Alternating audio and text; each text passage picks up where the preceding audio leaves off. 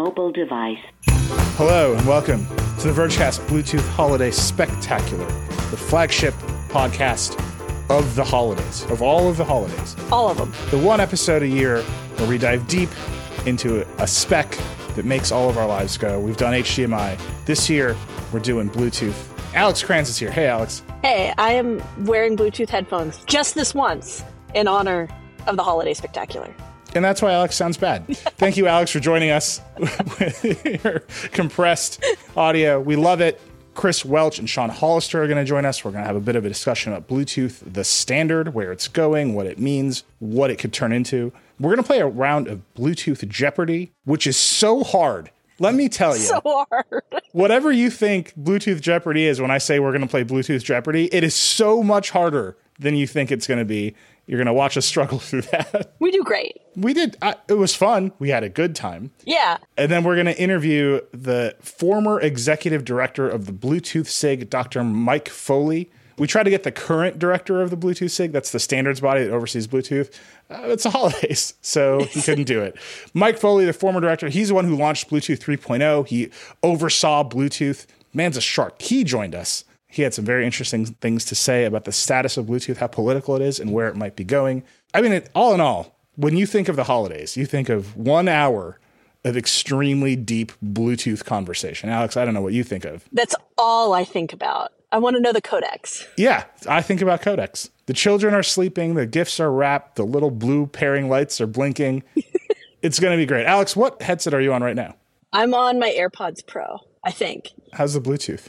You know, it's fine. It's not shutting off right now because I'm not leaving my house. Every time I leave my house, it dies. Like just instant shuts down. but I'm I'm on the road to Texas and it, it sounds it sounds good enough.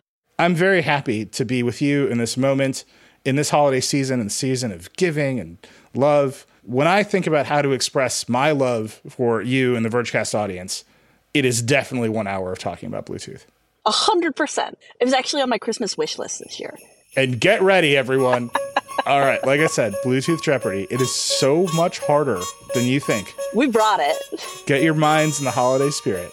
We're gonna take a break. We're gonna come back. We're gonna play around with Bluetooth Jeopardy. Cue the sleigh bells.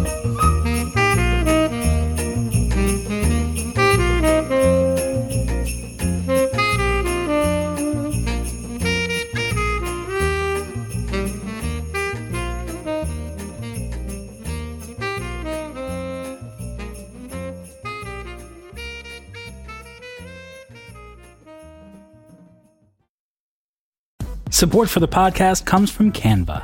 Presenting to a group of your colleagues can be nerve wracking, so why not ease some of that anxiety with Canva? Thanks to their AI, you can start with a simple prompt and watch Canva go to work. Choose your favorite style, customize the content, and that's it. You're done.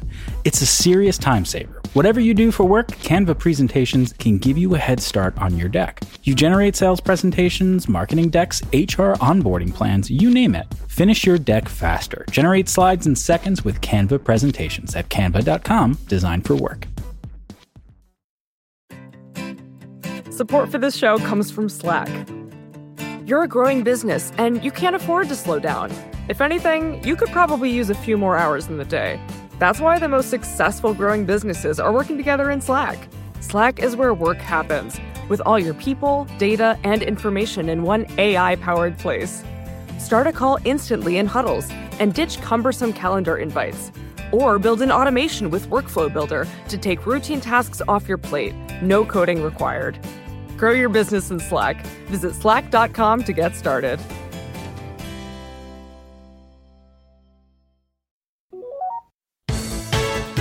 This is Bluetooth Jeopardy.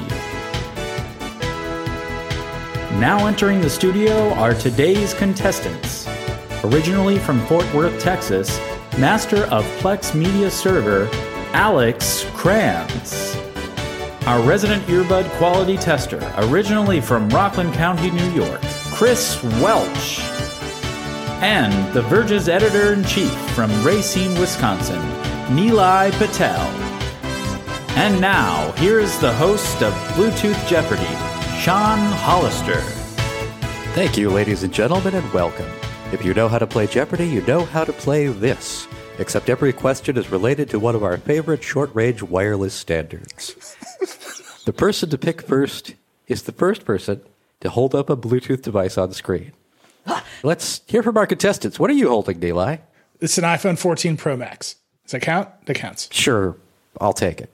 Alex, is that a Bluetooth trackball you have there? Yes, but it was also I was holding up my iPhone 14 Pro, not Max, because I have small hands. Oh my god, I'm literally holding a Bluetooth mouse and I forgot to hold up the Bluetooth mouse and I held up my phone instead. And Chris, what is your Bluetooth pick? Uh, I've got a Pixel 7 in my hand. Is this how Jeopardy works? All right, all right. Good luck, and let's go to work. Let's look at today's categories. We have Genesis, the early days of Bluetooth. Pair me, please. Each answer will be a Bluetooth device. Spectacular. We get into the specs of Bluetooth. Bluetooth.com, some PR messaging from Bluetooth we found on their site. Hack Week, the security concerns of Bluetooth. And of course, potpourri. Will you start us off, Alex Cranz? Yeah, I'm gonna take potpourri for 200. Alex. That is potpourri. And the answer is the first Bluetooth device, a hands free mobile headset, earned the Best of Show award at this trade show. Chris Welch.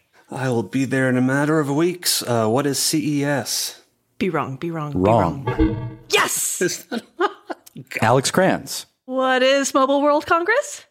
Incorrect. Nilay. What is Cedia? I'm afraid that's not the correct answer. What is Comdex? Old ass standard. Predated CES, technically. Yes, Comdex turned into CES. Can Chris get like half a point? No. Is this how Jeopardy works? Are we allowed to use Jeopardy as much as we're saying Jeopardy? Nilay, you may pick the next category. It's my turn still. It should be.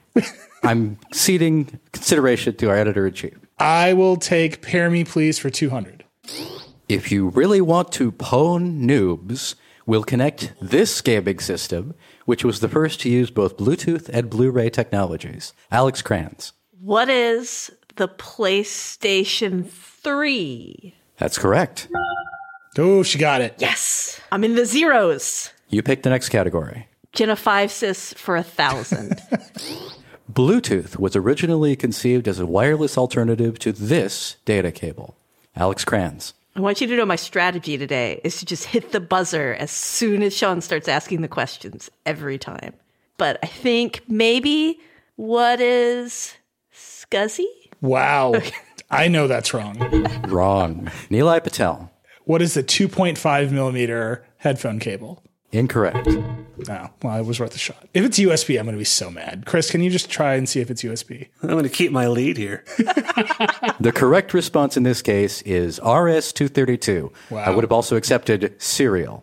Definitely had that one right in the back pocket. SCSI is like cereal. No, it's not. Cranz, you're next.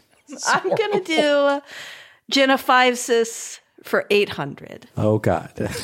This was the data transfer speed of Bluetooth 1.0 in 1999. Alex Cranz Slam Bamaram is the exact text I have in my buzzer window. What is one megabit? Close. Anyone else? Does that mean I lost? Yes. What is 750 kilobits? That is also very close. What is 751 kilobits? The correct answer is 721 Oh, kilobits per second. 0.7 megabits per second. Would any of you like to take a moment and reflect on how we all have negative scores going into this? We're doing great. Nilay is in the lead with negative 2,000. Is that the lead? I think Chris is in the lead with negative 200. That's correct. Cranz, pick the next, please. I'm going to mix it up a little. Bluetooth.com 400. This is a new Bluetooth audio capability that would allow multiple devices to find and join an audio broadcast via Bluetooth in areas like concert venues and airports, and this question is very long.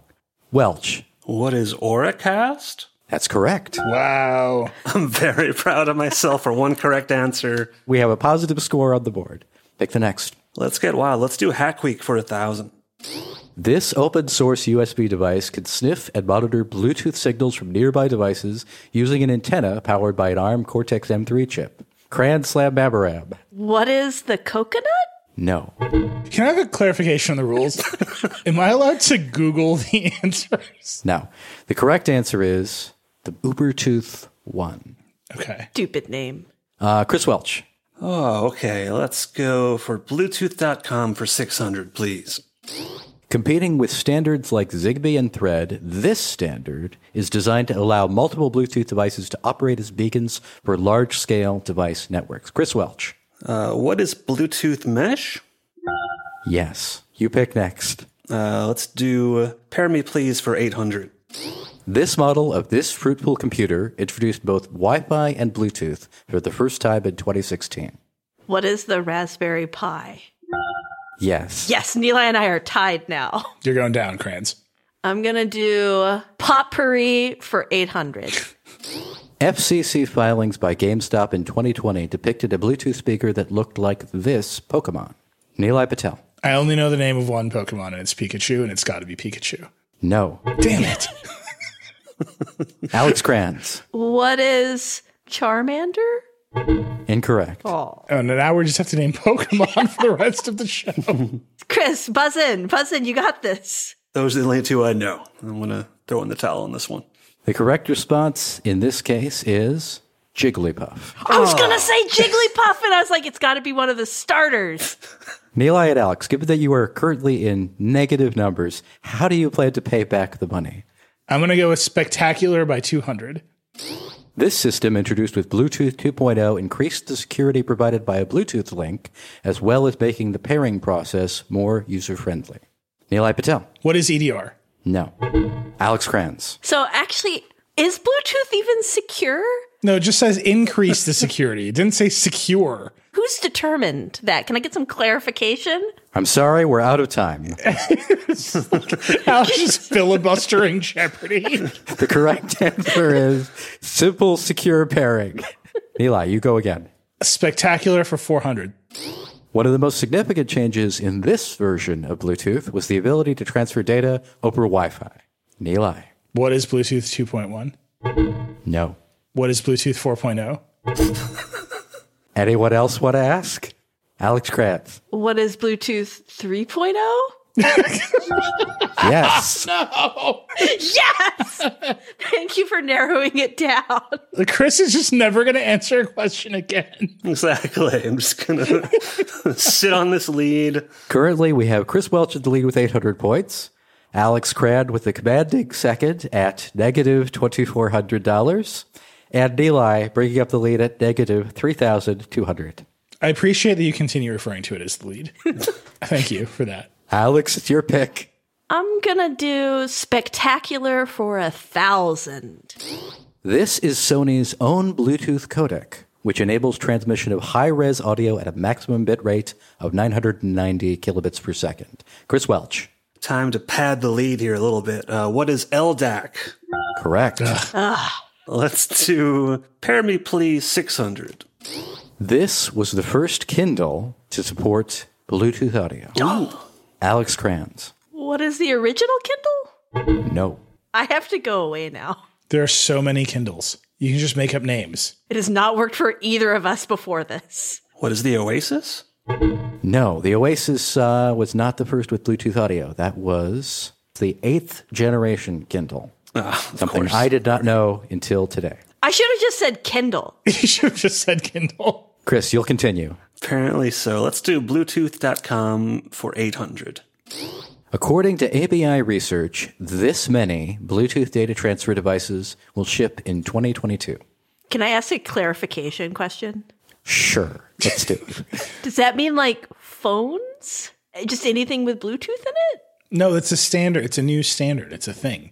Well, I'm not going to try to answer this. Were you just like hell at the spelling bee? You're like, can I define every word, please? I lost to Buffalo. And we're out of time. The answer is 1 billion. Oh, I was going to guess that. I've been burned too many times. Let's keep going, Chris. Uh, let's do Hack Week for 400. Often seen as a security threat, sending a picture or message from one user to an unsuspecting user through Bluetooth wireless technology is called this. Alex Cranz. What is my ride home on the subway? I like it, but no. Chris Welch. What is beam? No. Okay, I buzzed in, and I want to say if I guess and it's close to right, I want the points. I'll consider it. What is blue snarfing? The correct answer is what is bluejacking? See, I knew it was something like that. It's close enough. Not close enough, unfortunately. He had blue and the verb part down. Yeah, it's Yeah. you know. See, I, I knew it was something like that. Yeah, Once again, Chris Welch had the last correct answer. So let's continue on. Okay. Let's see what happens when we do pair me please for a thousand. This Bluetooth speaker was the most recent number one on our best Bluetooth speaker list at theverge.com. This is claiming cheating. it offers pristine, detailed sound quality with a surprising amount of bass for its size, all in a rugged design you can take anywhere. Chris Welch. It's possible that I wrote this article. Possible. Um, what is the Bose SoundLink Flex? Uh, unfortunately, that is the correct answer. Unfortunately, This was cheating. that's good. That's not very fair. Even I can acknowledge that. Good. Let's keep the good times rolling. Chris Welch, your next category. Hack Week for 600, please. In 2004, Nokia and Sony Ericsson admitted some of their handsets were vulnerable to this a method of hacking into a Bluetooth enabled device and accessing personal information. Alex Cranz. What is blue snarfing? Correct. Yes. Come on, man. It's the worst outcome. And Eli continues to slide into oblivion. First of all, I would like some points for even knowing that blue snarfing was a term and having that in my brain. I can't remember people's names. I forgot my own child's name the other day, and I'm holding on to blue snarfing. That's worth a thousand points. With the last correct answer, uh, we have Chris Welch with 1,800 points, Alex at negative 2,800, and Eli at negative 3,600. I'm sorry, the moral victory of knowing that blue snarfing was a real word is very high, and I'm currently the winner. I'm just putting that out there. I want you to know I did not know it was a real word. I thought you made it up. I can't believe I confused blue snarfing and blue jacking. That's a rookie Bluetooth Jeopardy mistake. Cranz, want to continue this? Yeah, I'm gonna do a potpourri for one thousand. That was my really good Sean Connery impression. That's good. Thanks. This year, the Bluetooth Standard Organization thought this company was trying to get a free ride by putting Bluetooth branding in cars without paying requisite product declaration fees. Those last five words are in air quotes, or getting its cars certified. Nilay Patel. Who is Stellantis or FCA? It's one of they're the same company. Yes, it's correct. Yes, I'm deeply aware of when Chrysler is doing dumb things. That's my zone. Nilay, you're next. Oh no, I can't. I can't. You can't follow the highs with the lows. Let's go with spectacular for 600. This subset of Bluetooth 4.0 was previously known as Wibree, which was intended for such industries as fitness, security, and home entertainment. It later tried to track the novel coronavirus. Wibree, I will accept Wibree as a pronunciation. and we know what Wibree is. You probably know what the answer to this one is. I do because I can guess. I mean, Just, Guess. just, just, just guess. what is Bluetooth LE? The correct answer is Bluetooth Low Energy. There, Kick us off again. spectacular for 800. These are sets of specifications or rules that determine how a Bluetooth device is used, whether it's hand free, has LAN access, or even an iPod accessory. Nilay. What are Bluetooth profiles? Yes. I knew this was my category. And one more. Now I want to stop. Let's go with Bluetooth.com for 200. This is the Standards Organization, and they've already buzzed in. The Standards Organization that oversees the development of Bluetooth standards and licensing of the Bluetooth technologies and trademarks to manufacturers. The answer, Chris Welch. What is the Bluetooth SIG? Yes. How did he know? Just got in ahead of Eli. Next one, Chris. Okay, let's do potpourri for 600. On the company's website, this speaker is listed to have nine ways to listen to audio, none of which is pairing via Bluetooth. Alex Cranz. What is the Sonos? Chris, nod or, or, or turn No. away. Give No, me, give me, give no. me tips. We're moving on. Anybody else want to try? Nilay Patel. What is the HomePod Mini? That might be true. The answer is the Apple HomePod. I think the judges can accept that. Yeah. Next, Nilay, you're up again. I got to say, the exhilaration of this run. It's too much. You're almost into the positives. Pair me, please, for 400. And the answer a daily double. Just kidding, there's no round two. Thank God. In 2021, this device had a surprise upgrade that added Bluetooth audio support four years after its initial release. Chris Welch. What is the Nintendo Switch? That's correct. Right. Pick again. Let's just close out dlbluetooth.com for a thousand. And here's the clue. Recently, it was announced Bluetooth would be expanding into this frequency spectrum band, and according to Bluetooth.com, it will pave the way for the next 20 years of Bluetooth innovation. we're running out of time. Well, I'm trying to type faster into my phone to Google it, but it's not working. I was just like, I can't cheat fast enough. And the correct response in this case is the 6 gigahertz spectrum band.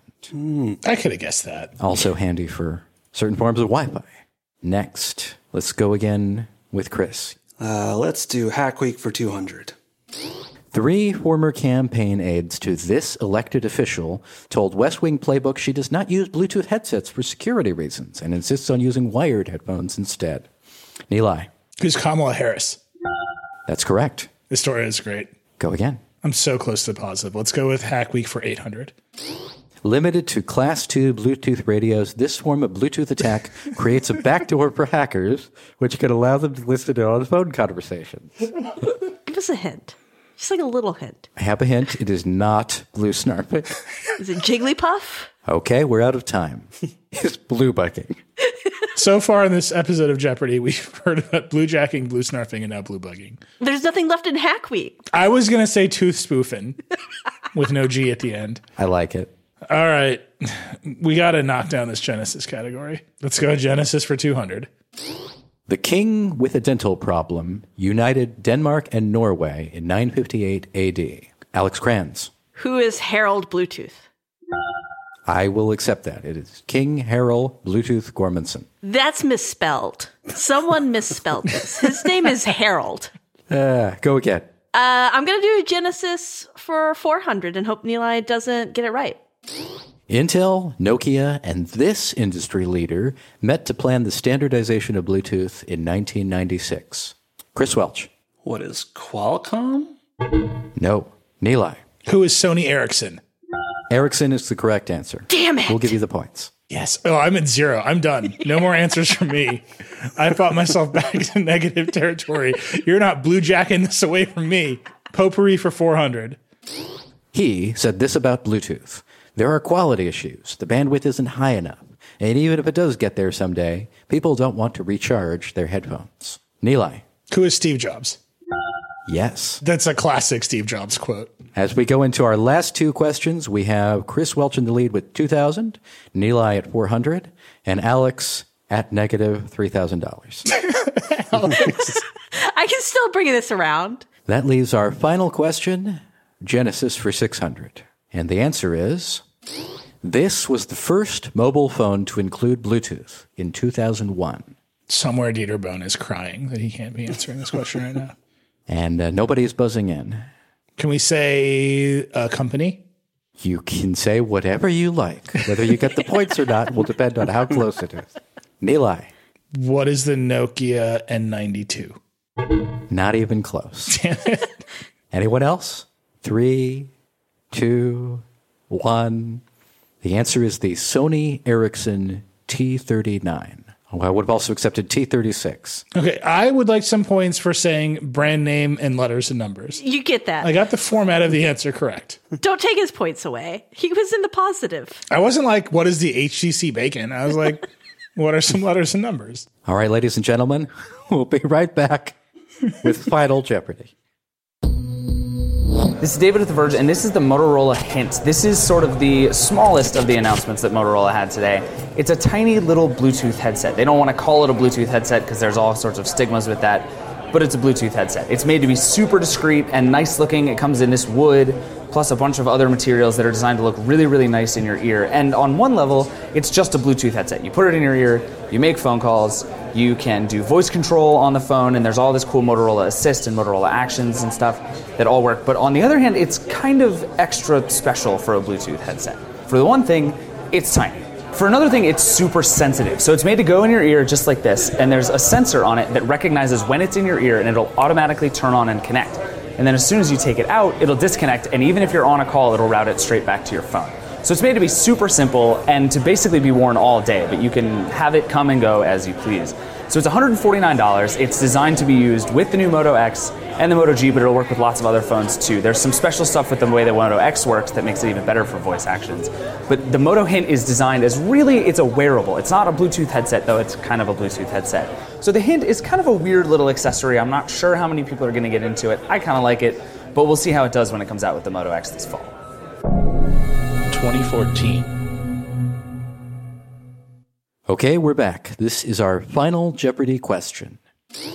The first version of Bluetooth used a modulation scheme called this, which modulated carrier shifts between two frequencies representing ones and zeros.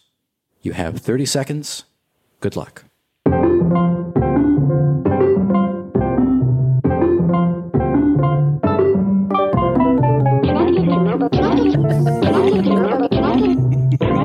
I mean, the police are coming because we're playing this music. I'm very worried about this entire situation.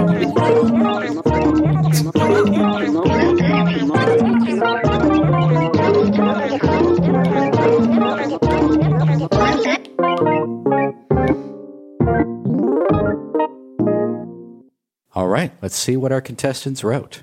Chris, you're in the lead, so let's begin. You have 2,000 points. What was your answer?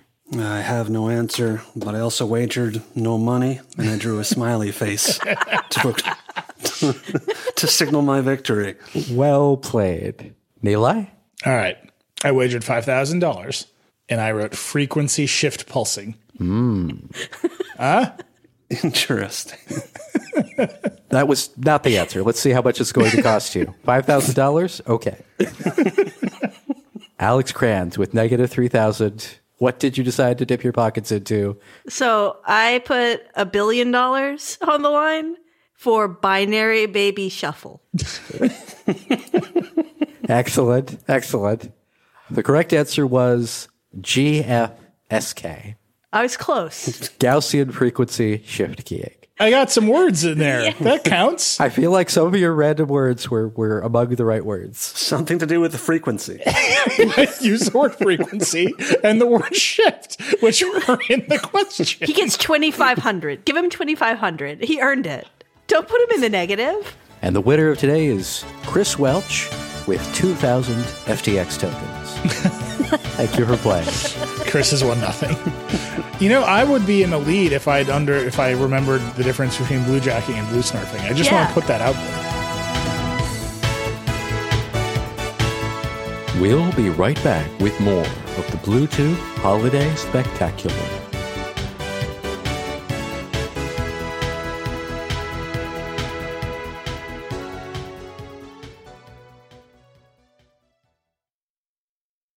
Support for this podcast comes from Canva. They say Rome wasn't built in a day, but you know what you can get built in a day? Your creative deck. You can generate creative decks to use for all your important presentations with Canva. Thanks to their AI, you can start with a simple prompt and watch Canva go to work. You want a sales presentation for a tech company? Done.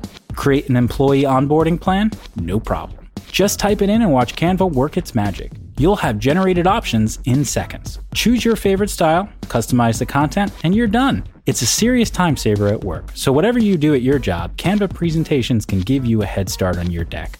You can generate sales presentations, marketing decks, HR onboarding plans, you name it. It's AI for every department.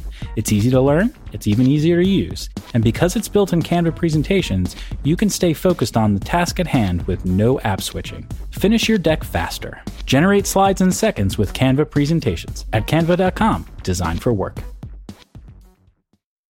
Support for this podcast comes from Constant Contact. If you're a business owner, you already know that it's really, really hard to cut through the noise of everyday life. If you want to connect with your customers, you need to break through the noise. You need Constant Contact. Constant Contact is a marketing platform that makes it easy to reach new audiences, grow your customer list, and connect over email, text, social media, and more.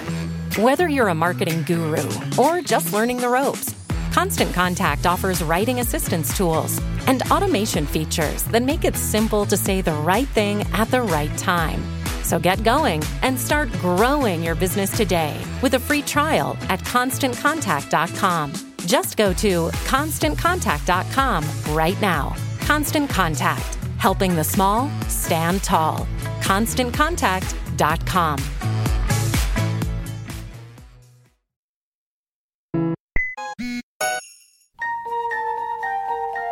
Happy holidays and welcome back to the Vergecast Bluetooth Holiday Spectacular. Full hour of audio about Bluetooth. We've got an all star panel here on the Holiday Bluetooth Spectacular. Talk about Bluetooth, where it is now, the future of it, and the many threats that face our favorite low range and quite honestly overtaxed wireless standard. Chris, it's it's all the same people who played Jeopardy. Like, what am I? What are we doing here? I'm here. I'm Nilay. Chris Welch is here. Hey, Chris. Hey. Sean Hollister, who was the host of Jeopardy, now finds himself on the other side of the equation. Welcome, Sean. It, it is horror. I, I am your friend who who wishes I had some earbuds that had uh, pairing to multiple devices at once. It'd be great. And Cranz is here. Hey, Cranz. I'm your friend who's pissed at Sean for his rude scoring of me during Jeopardy. Yeah, Sean, I don't know if you understand. The point of this segment is revenge. Taking, of course, our inspiration from Bluetooth, the notorious pirate who sought only revenge. I have not read anything about said pirate. I just, he's a pirate. The Verge has been about revenge for a very long time. It's it's it's fitting that we bring it back for Christmas. Sean and I are we're the, these are founders. We founded this whole site on revenge, so this is all fitting. Okay, let's talk about Bluetooth in the context of the holidays. Chris, it's you cover the, the headphone space pretty carefully.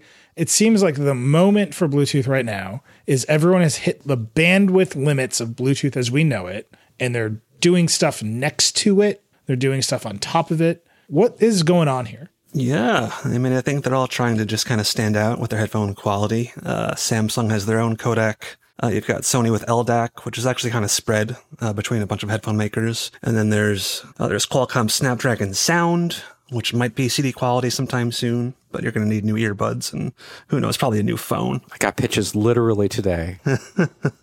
We're not to CD quality yet. Eh, I mean, Sony's close-ish. Samsung uh, says they can do uh, 24 bit audio on the Buds 2 Pro, but like the actual bit rate is unclear. So who knows what quality it actually is. It's all just a mess. But like, yeah, the idea is that they can say like these products are now hi-fi or just sound better than they did before. So you upgrade and buy a new set of headphones or earbuds or They'll now work with Tidal. yeah, Tidal, but no Spotify hi-fi, which was announced almost two years ago and has yet to come to fruition. So the protocol itself is like just a few megabits per second, right? That's that's all you can transmit between Bluetooth devices at a time, and so that's the the hesitation here. Uh, yeah, that and plus like the actual uh, so the file codecs. Uh, so Apple's used uh, the AAC codec forever. Uh, they felt no need to ever go beyond that so far. By the way, Apple will claim that the actual codec they use between the phone and AirPods is they're tweaking it all the time and improving it all the time. This is what they claim. Is it stock AAC or is Apple messing with it AAC on the edges all the time to do some proprietary AirPod stuff that no one else has access to? We don't know. We can't verify what they're actually doing between their own devices and their closed ecosystem. And this is what everyone else seems to be doing, right? Mm-hmm. Like you you are stuck with a handful of codecs that you can license from Snapdragon or Sony or whatever, but you're stuck with some basic limitations of Bluetooth. And then you have to add on to them or do something proprietary to add more features or more sound quality. And that doesn't seem like the industry is settled on standards. It seems like Samsung is basically like, what wouldn't it be cool if everyone bought Samsung headphones and they bought a Galaxy phone? Yeah, I mean, when you have like seven different codecs, there's just a lot going on. And I don't know how anybody really keeps it straight. Like someone who just goes and buys a new pair of headphones from like Sennheiser or Bowers and Wilkins. Like they support stuff like aptX and like aptX HD and aptX lossless. Even that one standard has like four tiers of different support. so It's gotten a bit jumbled. I think part of this is that the standards aren't very good. Like I, I just wrote about this with the Steam Deck. If you want to set up your Bluetooth earbuds and hear what you're doing on your game system, the default is that it uses a profile that is not low latency. It's supposed to be like high quality instead of low latency. And so you have this tremendous lag, and I swing a sword and I don't hear it till almost an entire second has passed. Mm-hmm. Where's my whoosh? I want to hear my whoosh. But they have to they have to choose between the high quality or the low latency. You don't get both automatically. So with Sony, if you use uh, the LDAC codec and you choose like the highest setting, I think it's like 900, 960 like kilobits per second, it gets like really unstable when it cuts out constantly.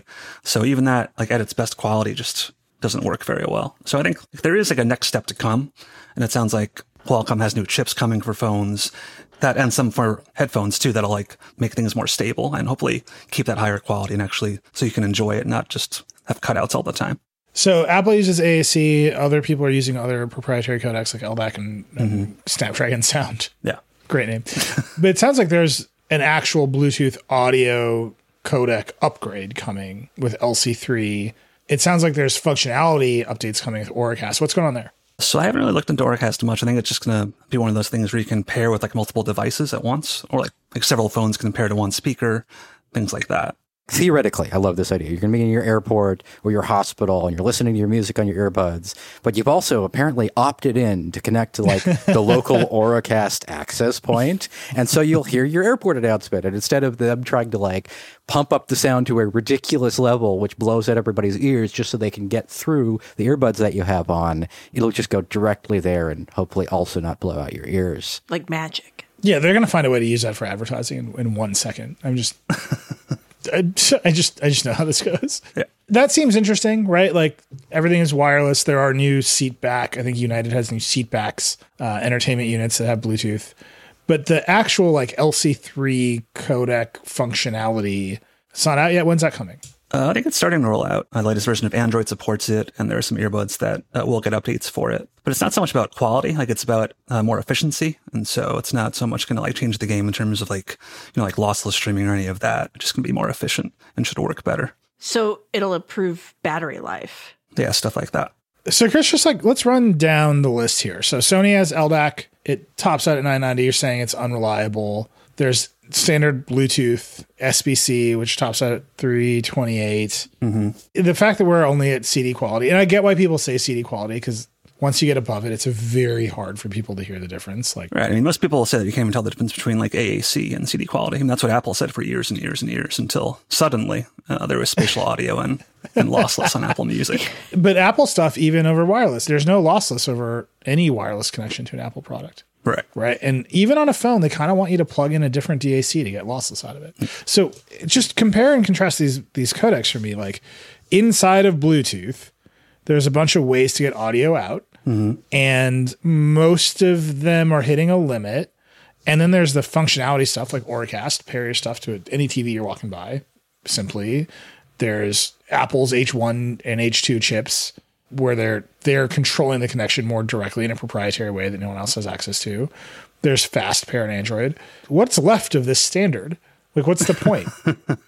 I think it's just a case where people just build on top of it and build on top of it and build on top of it and see how far they can push it. I mean, you've also got like spatial audio and all that stuff that's on the AirPods, coming soon to the Pixel Buds Pro. That's already on Samsung earbuds. So it's just like, how can we build on top of just the core earbuds experience and keep selling new pairs? Because if they sound great, then that's not all that matters. Obviously, they want to like Isn't the core experience though kind of crummy? Like I, I think we, we all make the sacrifice of using these earbuds because they're way more convenient, and also because everybody got rid of the port mm-hmm. to plug in regular ear, earbuds. But they're still kind of crummy. Like we were talking about this before we started recording. Anytime I leave my house, if I touch the door just right, it'll disconnect my earbuds consistently. right? And for years, like it has to actually send the audio signal to both earbuds because it can't communicate through your body because Bluetooth's like biggest problem is dealing with the fact that water exists. right. Like it feels like we Bluetooth has a limit and everybody's just like we're going to keep piling on top of the garbage pile because we don't have anything else. Yeah, I think it's gotten a bit better in that regard. Like, I think most of the recent earbuds and headphones I reviewed have much fewer cutouts than they used to. Like, there are like parts of the city where I would walk down and most stuff from like a few years ago would always drop out and constantly cut out. Uh, but now it's gotten a lot better. The Union Square station was like an earbud killer for years. Right. That and like Bryant Park in a lot of areas. I think it's one of the most intriguing things about this standard is that, you know, the one constant with every standard is that companies love to rebrand it to sell you shit to make it seem like you need their proprietary shit to make things work, even though it's actually a standard like HDMI C, C, or USB versus Thunderbolt. But here, this is this is a situation where each of these companies is actually improving Bluetooth in some way, and it's a problem that the standard isn't good enough that they are pulling it in all these different proprietary directions. Yeah, I don't think Apple ever says that AirPods are Bluetooth headphones. I think they're over it, right? They're just AirPods. You connect them to your iPhone and they work great and they pair to iCloud to your Mac and your Apple TV and whatever else. You just see Samsung trying to run the same playbook. You see Google trying to run the same playbook. And underneath it all is a sense that, okay, Bluetooth is a connectivity protocol and we can just run whatever codecs and whatever control software over that protocol to make the connection more stable. And I do not see a ton of investment into making Bluetooth itself better for all the devices in the ecosystem to play better together. The way that you honestly see it with Wi Fi, you actually do see it with HDMI. Like when we did the HDMI spectacular, it was because of HDMI 2.1, and like VRR came out, and now all the TVs support variable refresh, and it all, I would say it sort of works. Like it works more than it doesn't in a way that Bluetooth you know, the refrain is it'll be better next year. Then there's all the other stuff Bluetooth is supposed to do, like run your smart home and form Bluetooth LE connections to pair Wi-Fi devices to your phone. And it's fine at that stuff. I think in that in those cases it's a utility, right? You bought a smart plug, you need to get it into HomeKit. You can just like Right. wave your phone at it and it'll like pick up a Bluetooth connection and pair your smart plug. That's neat, but I fundamentally like Bluetooth as a protocol has now been shoved into like this thing that headphone makers have to use that they would like to run away from as fast as they can, or they would like to hide as much as they can. if you look back at the last 15 years of Bluetooth, and, and I always think back to like the Motorola like HT820 like cinnamon bun stereo headphones that I bought Yeah. my wife, which were like the first Bluetooth stereo headphones. And I think about how shitty those were in so many ways. Not like the pairing and the audio quality, everything. You had to do the memorization of like how many seconds do I hold down which button on which side to make them pair properly. And like, if I look at every like five year span, I want to say that audio quality and connectivity and pairing have improved substantially from like one five year block to the next. Chris, do you think audio quality has improved substantially from one five year block to the next? I think this is like the heart of what we're kind of talking about here is, yeah, sort of. It's easy to fall down a well of like uh, what matters most, like the codec or like the mastering of a song. Like Apple even has their own like custom masterings of songs. They've got this whole program called Mastered for iTunes or not iTunes anymore, but Apple Music. And so they have like their own files of songs that you don't get on Spotify or from Amazon. So like, is that what sounds good or is it the codec or is it the head- headphone tuning or what? On the whole, I think they sound better uh, than like five years ago. Like if you uh, compare something like the Sony 1000 XM5 versus the 1000 XM3 or 2s, yeah, there's been some improvements. I mean, it's a slow incline. I mean, I've got the, the XM3s or the, the noise canceling ones. So the 1000 XM3s, is that what they were called? Love the name. Yeah. Would I really notice a difference? Not in the noise canceling, but in just like listening to music, would I really notice a, di- a big difference on the fives? Depends how much of an audio person you are. I think that that's part of it too. Like most people have like the first, well, not most people, but like a lot of people still have like their first pair of AirPods and they love those. Spoken like a true audio person, Chris. Exactly. I'm over here being like, it's CD quality, not yet. Yeah. And he's like, yeah. How smart are your ears, Cranz? That's what Exactly. we're really saying. Very dumb. I think there's that, but it's also just you've got whatever the artist made, you've got music, then you've got to compress it to deliver it over a streaming service because most of them are still not lossless. Then you've got to compress it again to send it to your headphones, and then your headphones have to do a bunch of work to like reproduce the sound. And that chain is like I agree with you. It's hard to isolate it, Chris, mm-hmm. but it's also this is this is the last thing Bluetooth is actually in charge of, right? Like I don't think most people want to use like Bluetooth mice, like right, like any like if you're a gamer, a Bluetooth mouse is just like not going to do it for you. Like they could not make this protocol fast enough or reliable enough for that purpose right. if I was like, I'm going to run my smart home on Bluetooth, Most Vergecast listeners know that is just like a suicidal idea. like you Please should don't not do do that. that. right? Uh, Bluetooth in cars is whole like today, like the dumbest thing. I was sitting downstairs. My wife got in our car and drove away, and my phone just paired to the car. And the phone call I was on transferred to the car as she drove away. right? It's it's still just like dumb for that stuff in like hilarious ways. Google Maps is still faking phone calls to send navigation guidance to car stereos across the country because Bluetooth is just like too stupid to communicate well in all those scenarios. That's weird. So what you're left with, like the innovation appears to be in music, and they are just up against hard bitrate constraints mm-hmm. that make it impossible to do the next thing. And so you get, I think, Chris, you and I have laughed at this kind of like yo yo from Apple, where last year they're like, yep, we're out of space in Bluetooth, wink, wink. We're gonna do some Apple stuff. And this year they're like, wait, actually, spatial audio is a thing. We might not need the room Bluetooth is just fine. Because I think they know if AirPods ditch Bluetooth, that's like a nuclear move for them. But people still need AirPods to connect to their Windows PCs or whatever.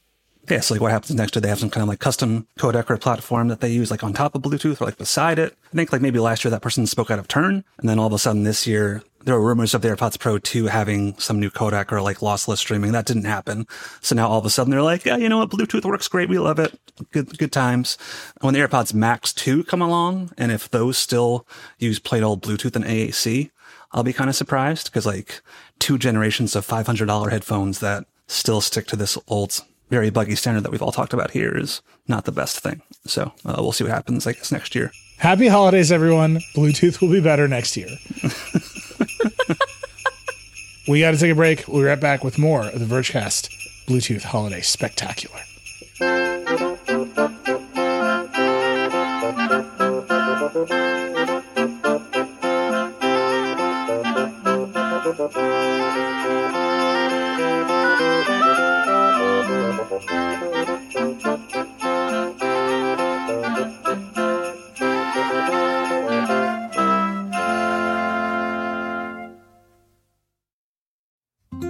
Support for this show comes from Sylvan Learning. As a parent, you want your child to have every opportunity, but giving them the tools they need to tackle every challenge, that takes a team. Now more than ever, educational support tailored exactly to what your child needs can make all the difference. That's why parents have trusted Sylvan Learning for 45 years as the ultimate teammate in their child's educational journey, instilling in them a love for learning and a passion for reaching the next level. And Sylvan's Insight Assessment can identify gaps in learning and areas that could be of concern for your child. It's a 360 degree view into your child's learning that you can't find anywhere else and helps ensure that your child didn't miss something in school that might put them at a disadvantage in the future. And right now, it's the best price of the year at $29. Go to sylvan29.com to learn more and get your child's assessment for only $29. That's S Y L V A N 29.com. This episode is brought to you by Shopify. Forget the frustration of picking commerce platforms when you switch your business to Shopify, the global commerce platform that supercharges your selling wherever you sell. With Shopify, you'll harness the same intuitive features, trusted apps, and powerful analytics used by the world's leading brands. Sign up today for your $1 per month trial period at shopify.com slash tech, all lowercase. That's shopify.com slash tech.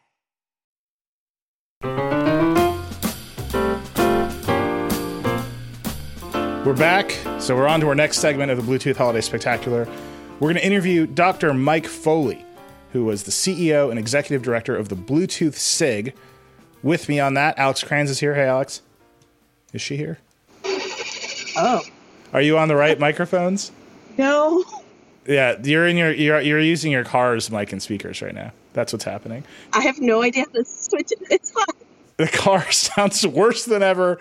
We're gonna definitely gonna talk to Mike Foley about why the car sounds bad. That's coming up. Chris Welch is also here. Hey, Chris. Hey, hey.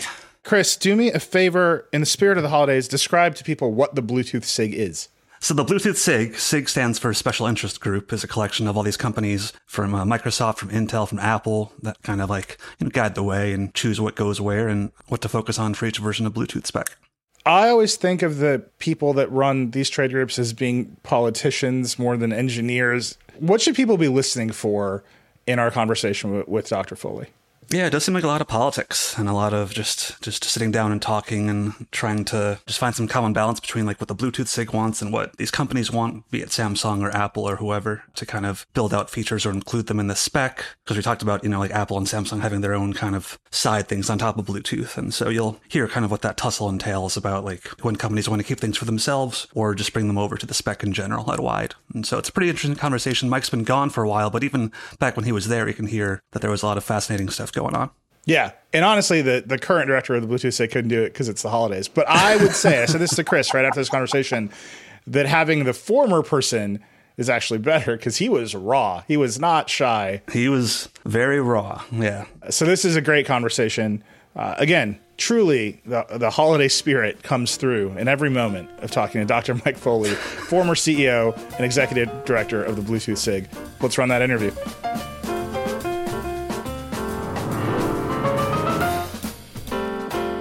Dr. Michael Foley, you are the former executive director and CEO of the Bluetooth SIG, and currently the CEO and founder of IYS. Welcome to the Holiday Spectacular. Well, thank you. It's a pleasure to be here. I can't tell you how excited I am to talk to you about Bluetooth in this, the holiday season.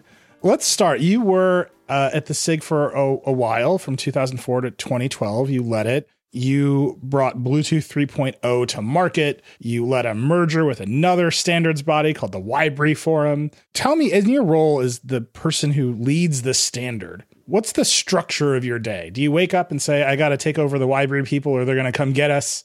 do you do politics all day? What is that job like?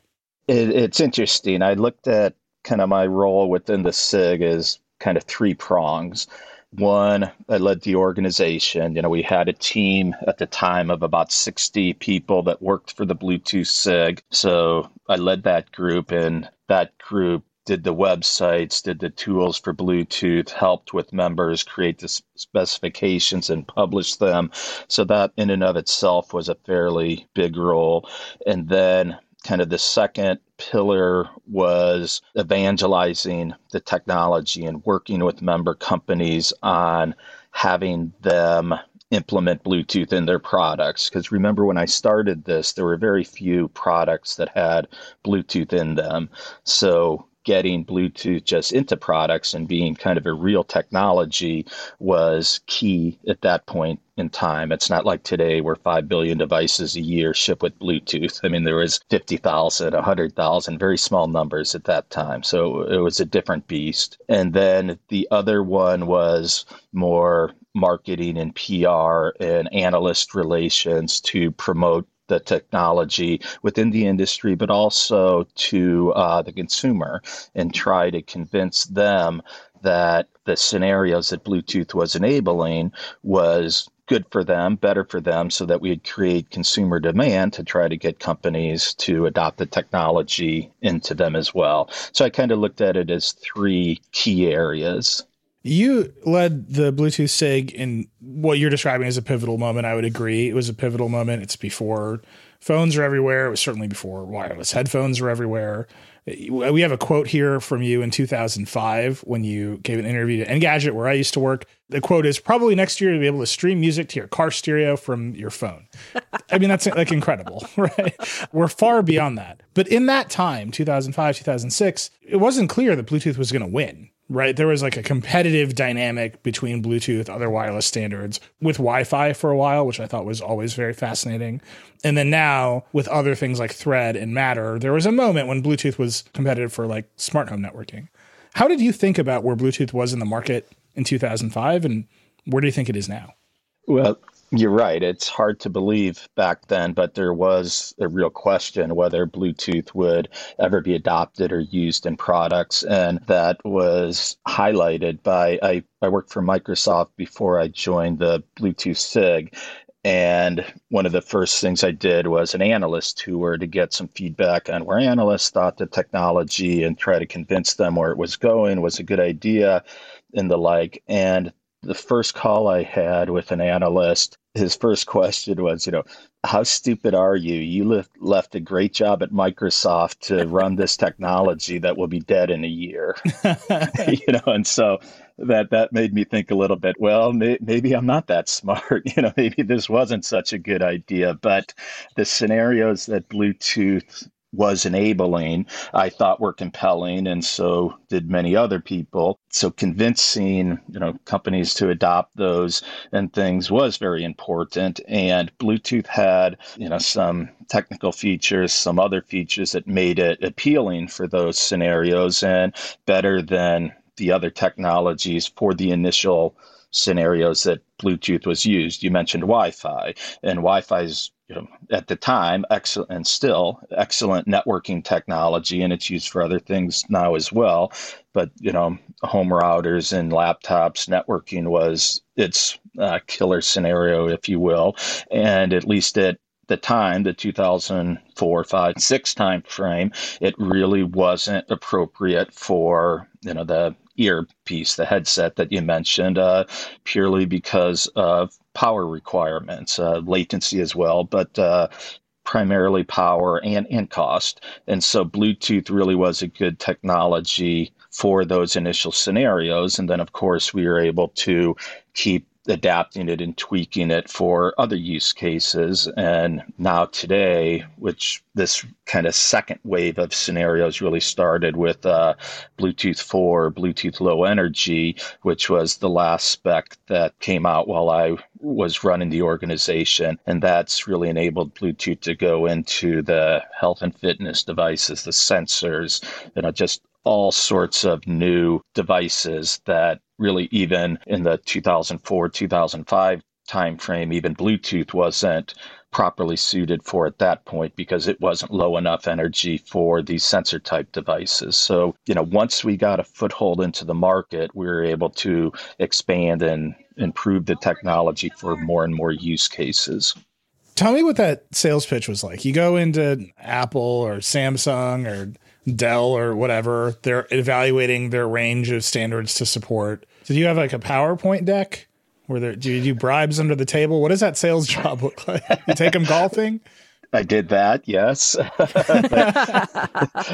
because I'm a golfer as as well. So it, there were some rounds of golf involved, but more times you would you'd go meet with companies, and yes, you'd have a PowerPoint deck that you would present. You know the the numbers, the facts as you saw them, and lots of conversations with them, and you know typically one meeting and one you know PowerPoint deck wouldn't be enough to to close the deal. So there was a journey, and they develop relationships and friendships with these you know people that are building the products and go from there. One meeting that stands out vividly with that was as going into Sony and trying to convince their TV team to use Bluetooth for your remote control you know, the, at that time they were mainly IR based, but Sony was promoter or a proponent of using a different RF technology for the remote control. So it's a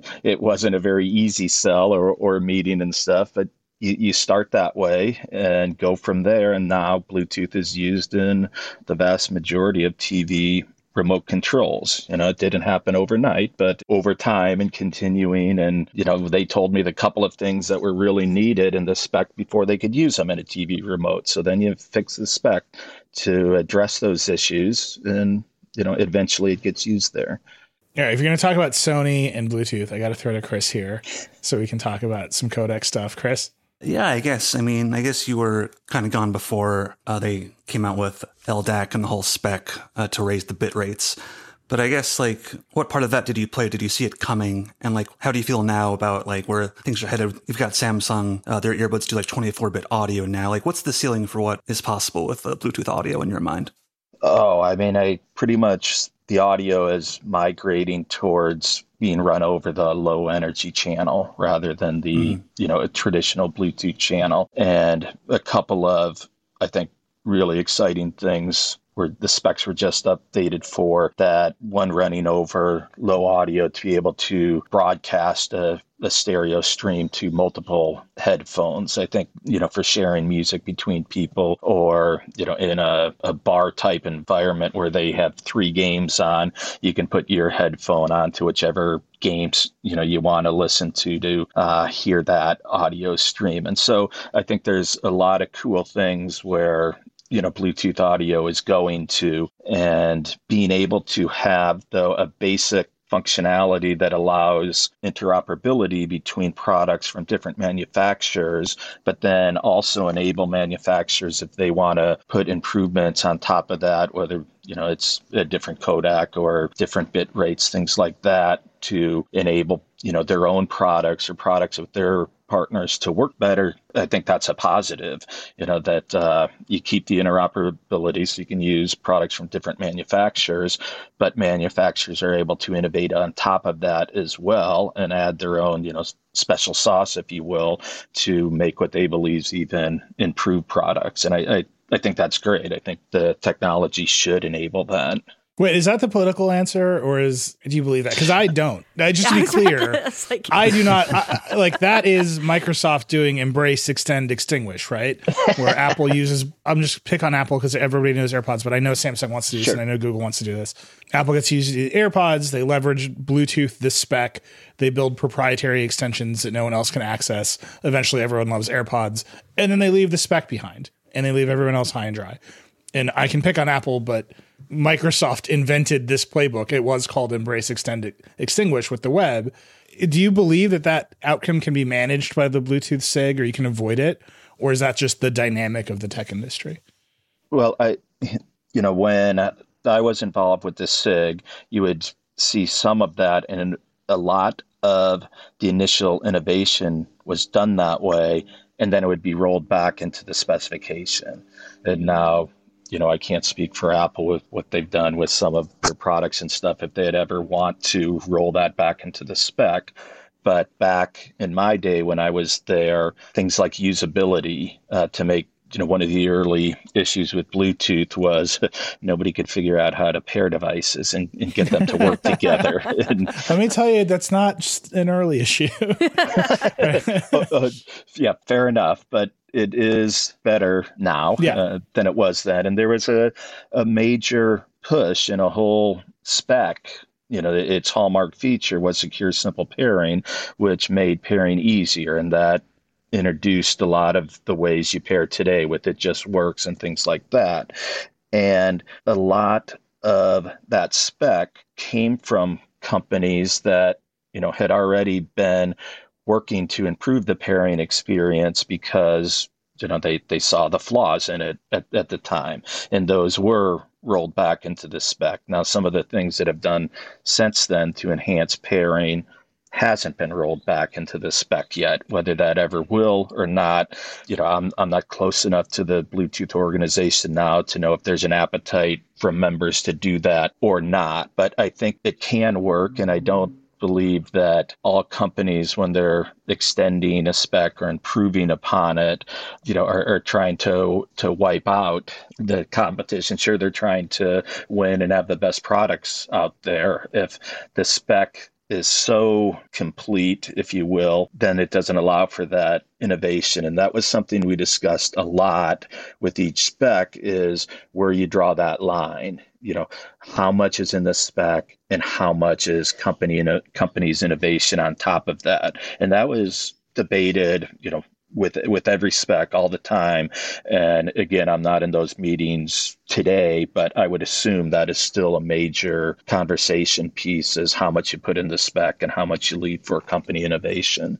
Can you kind of walk us through how you have those conversations where you want to roll it back? Well, that that's uh, may sound like an absurd thing to do, but maybe I was just shameless. I would do that all the time. you know, and it worked. That's awesome. That didn't bother me at all. Well, sometimes it worked, sometimes it didn't. But you know, uh, what's the old saying? The worst they can do is say no. you know, and uh, and I'm no worse off than I was before having the conversation or or asking.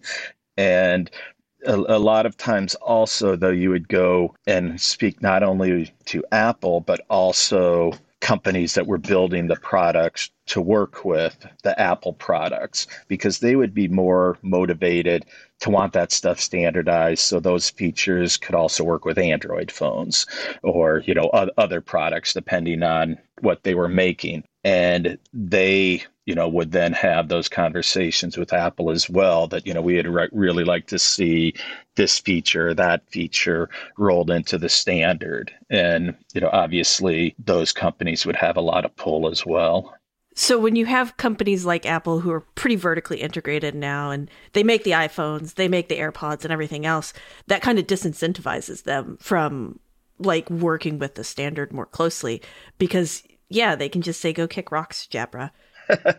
well, yeah, any company that's in that situation, and uh, you know the Samsungs of the world, you know there there's a lot of companies that are in that position. So you're using Apple as an example, not trying to pick on them. I don't think what you're saying is very true, but there's also the chip manufacturer, you know, the the Qualcomms of the world that want to be able to create their silicon and have it work in products to all their customers, not just Apple or Samsung or or whomever, and not have to do special you know spins for the one company. Obviously, you know a company like Apple or Samsung they will, you know, but but they'd prefer to be able to have that be as versatile as possible. So even when a company has their complete uh, vertical solution, I forget exactly how you phrased it, but you know, creates their own ecosystem. There's still different layers in it, as I said, like the chip manufacturers and other people that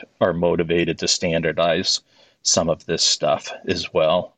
When you talked about stuff being in the standard and some stuff being built on top of it, and there's always a debate about where the line is, who's in that debate? Who go who gets to be in those rooms? are you all around a whiteboard drawing lines at different heights and like angrily pointing at them? Like, who's in the room and what does that debate actually sound like? So, the Bluetooth specifications are created by members, and there's work groups where various members that are interested in that use case or that spec would participate in. You also, there's the radio work group, uh, work group for hands free in the car, work group you know, for the low energy audio, just everything that comes out of Bluetooth. There's a work group involved and member companies that have expertise in opinion, for lack of a different word, of, of how that should be implemented are sitting in the room and they'll they'll debate that and they'll contribute to the spec. And then also at the end of the day, it's the board of directors that adopts the specification. And that's when it gets published and companies can start building products based on it. And so the board of directors sets the goals for the specification. You know, these are the scenarios we want to able the, enable. These are the new features we want to enable, stuff like that. And then it goes to the work group, and then when it's done, it comes back to the board of directors to to sign off on. So I mean, that's a way 10,000 level oversimplification of how it's done. But those are the two main groups that are kind of around that table, if you will, for what goes in the spec and what doesn't go in the spec and where that line is drawn. So you've got the members, you've got the board of directors, they're talking about different parts of the spec. Just as a consumer, somebody who experiences Bluetooth every day, is there a part where you're like, all right, the world's great consumer technology and computer companies are going to implement our spec. We don't have to worry about them. The car companies are now going to put Bluetooth radios in their cars. And that's a little dicey, and maybe we should go babysit them a little bit because that, like, that's where the breakdown is, right? In the actual execution and the implementation of the standard. And some companies, historically very good at it, some gigantic category of companies historically very bad at it. How do you make sure that consumer experience stays good?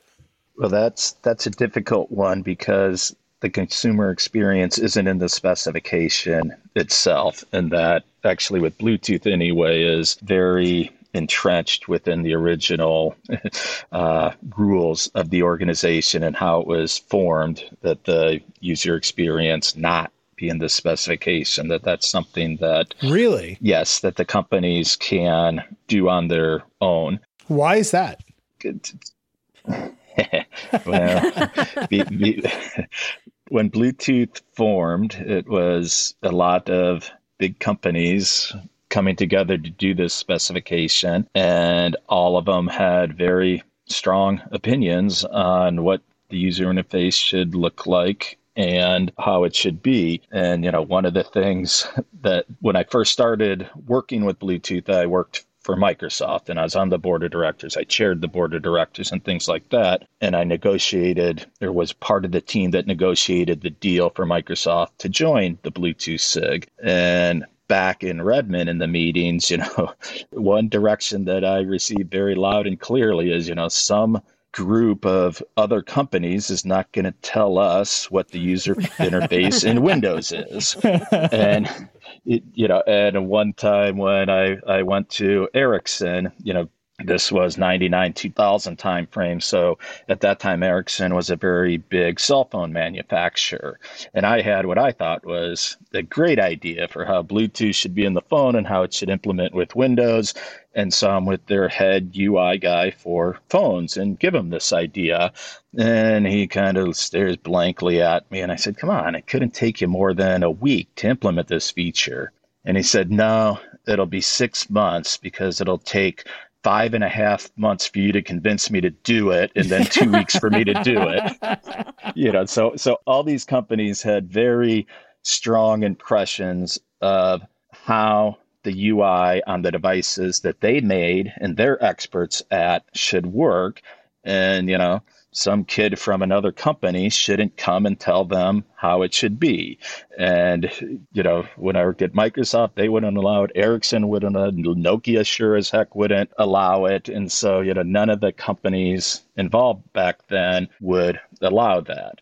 And so to kind of roll back to your question, though, one of the things we did do is we had put out you know guidelines. And the bluetooth sig you, you, mentioned the car scenario. One of the things we did is we did a uh, consumer focus groups and brought you know consumers regular people that may or may not have ever used bluetooth and stuck them in a car and stuck them in you know many many different types of cars. Not always the same person but you know different people in different cars and had them try to pair a phone with the car and sometimes, as you said, it went very smoothly.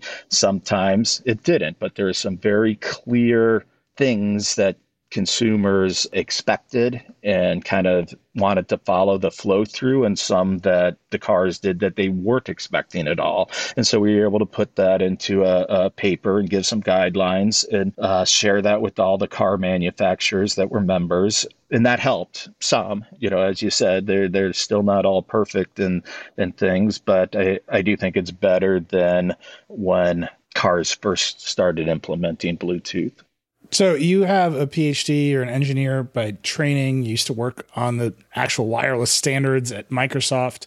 Every time I talk to someone in your position or someone who's been in your position as standards body, I come away thinking, oh, this is a politics job. This person had to become a politician because what you're describing is less engineering and way more politics.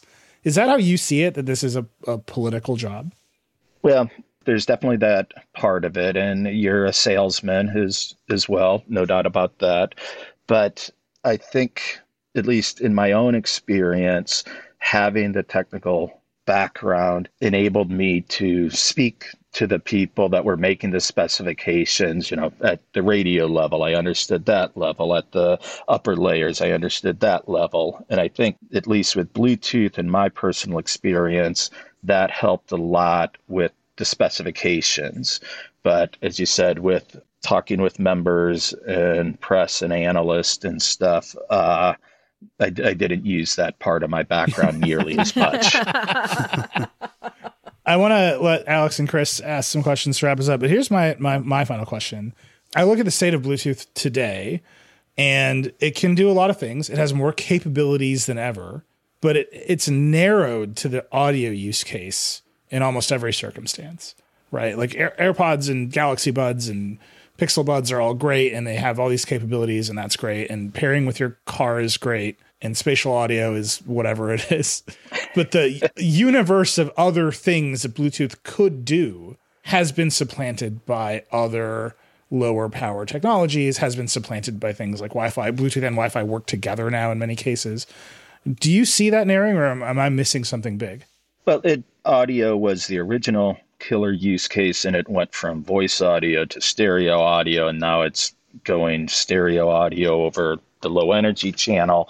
And so audio has been, and I think will continue to be a, a major, major feature or part of what Bluetooth is and enables. I do think, though, in a lot of other devices like the medical, the fitness, and things like that, Bluetooth can still be adopted and used there as well. Having the connection to pretty much every smartphone out there is still a, a big advantage for those other type of use cases and makes some other technologies, uh, at least for the consumer side, harder to enter because you don't have that cell phone connectivity. Now, in the industrial world and things like that, where you're doing the entire vertical you know in house if you will if you're doing uh, automation on a, a, manufacturing floor you know that that cell phone connection may not be as important because you'll just create your own basically access point or connectivity point for whatever technology you're using so you use the best technology that's fit for that particular job so i think that's a harder nut, if you will, for Bluetooth to crack than the more consumer ones where the phone is such a vital uh, component in it. So I've been at The Verge for a while, and I feel like there was a period a few years ago where we often wrote about BLE, low energy, and uh, these beacons, and this notion that you would like walk into a store and the app for like Walmart or Target would like guide you to the aisle or shelf where the thing you wanted was, and that just never really happened. Uh, so do you think like there are times where the tech industry just gets maybe too ambitious with Bluetooth and uses it in ways that sound nice in concept, but in practice are a hassle or not really what it's meant for when it comes down to it? Well, you're right. The the low energy beacons. Uh, there's a lot of hype around those for a while, and it might have been one of those if you build it, they will come type of things. But uh, not as many people came as as some people had hoped. You know, even back at the beginning, I was talking about the scenarios that you're enabling you know, I tested with uh, Bluetooth low energy beacons around a target, and you know, it'll show you where the item is and map you to it and stuff. But you know, I, I don't really know how compelling that is. You know, most people can walk around the target and, and find this stuff, and and part of walking around the, the target is is the journey that people enjoy when they're shopping. It, you know, so pulling out your phone and having it do all of that, yeah, maybe has some value, but I don't know if it's really a killer type scenarios. So the, the, the, scenarios have to be good and consumers have to, you know, want them and, and be willing to use them where the beacon scenario might not have been there. Now, if you easily push good coupons to them and things like that, and it saved them some money, then people might be more inclined to use that sort of application. What element of Bluetooth that you worked on was like just the part you really, really are super proud of, and like you will probably bring up in a conversation with people who know nothing about Bluetooth? well, it was uh, mentioned earlier about how Bluetooth and, and Wibree came together, and that turned into Bluetooth Low Energy in the in the 4.0 spec. And that whole process and going through and working out the deal for that and getting the specification done, you know, that was really something, and that really set the foundation for what Bluetooth is and became for the for this last decade. You know, for the next 10 years after after that was done. So you know that was very good very proud of that and how, how that's turned out. Were you like i gotta take these Wibree guys? They're coming for me. No no no no. They uh they actually believed that the bluetooth sig was probably the best way to get the technology out there as well rather than recreating everything that the bluetooth sig had because people i don't think realize and the consumer shouldn't have to realize this but uh, you know creating a standard like that and getting the technology out there takes a lot of time, energy, money, resources, infrastructure, just all these things.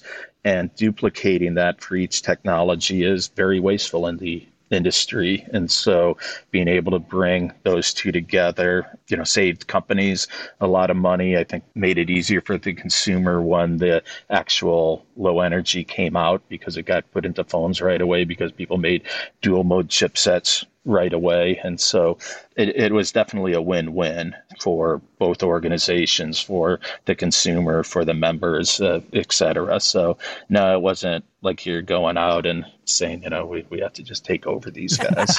it's a nice low power wireless spec you have there. It would be a shame if anything happened to. yep, exactly. All right, let's wrap it up here. Thank you so much, Mike, for joining us on the Vergecast Bluetooth Holiday Spectacular it would be a crime if I didn't ask this. Our listeners would kill me. The joke we've had that a lot of folks, a lot of people who report on consumer technology have for years about Bluetooth is that Bluetooth will be better next year. And that has just always been the answer for a decade plus of Bluetooth. In the spirit of the holidays, will Bluetooth be better next year? Maybe. I don't know. it's it's pretty damn good now. And it it will continue to do more things. That's amazing. Mike, thank you so much for joining the Vergecast Bluetooth Holiday Spectacular. This is great. All right, thanks.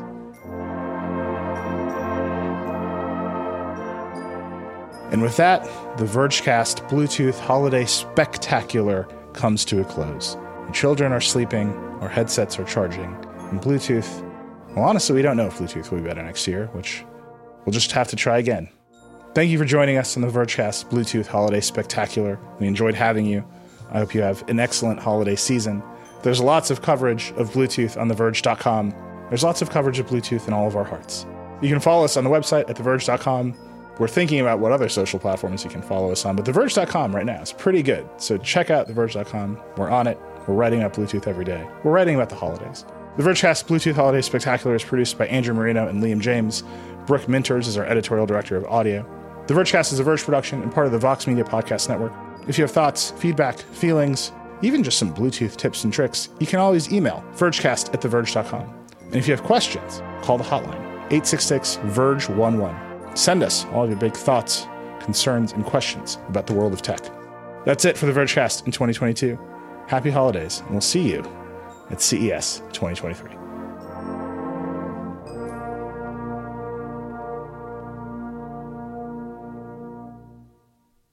Device is now disconnected. Thanks to Canva for their support. Canva wants to make your presentations come as easy as those thoughts that pass through your head. And thanks to their AI, you can start with a simple prompt and watch Canva go to work. Choose your favorite style, customize the content, and you're done. It's a serious time saver. Whatever you do for work, Canva presentations can give you a head start on your deck. You can generate sales presentations, marketing decks, HR onboarding plans, you name it. Finish your deck faster. Generate slides in seconds with Canva presentations at canva.com, designed for work.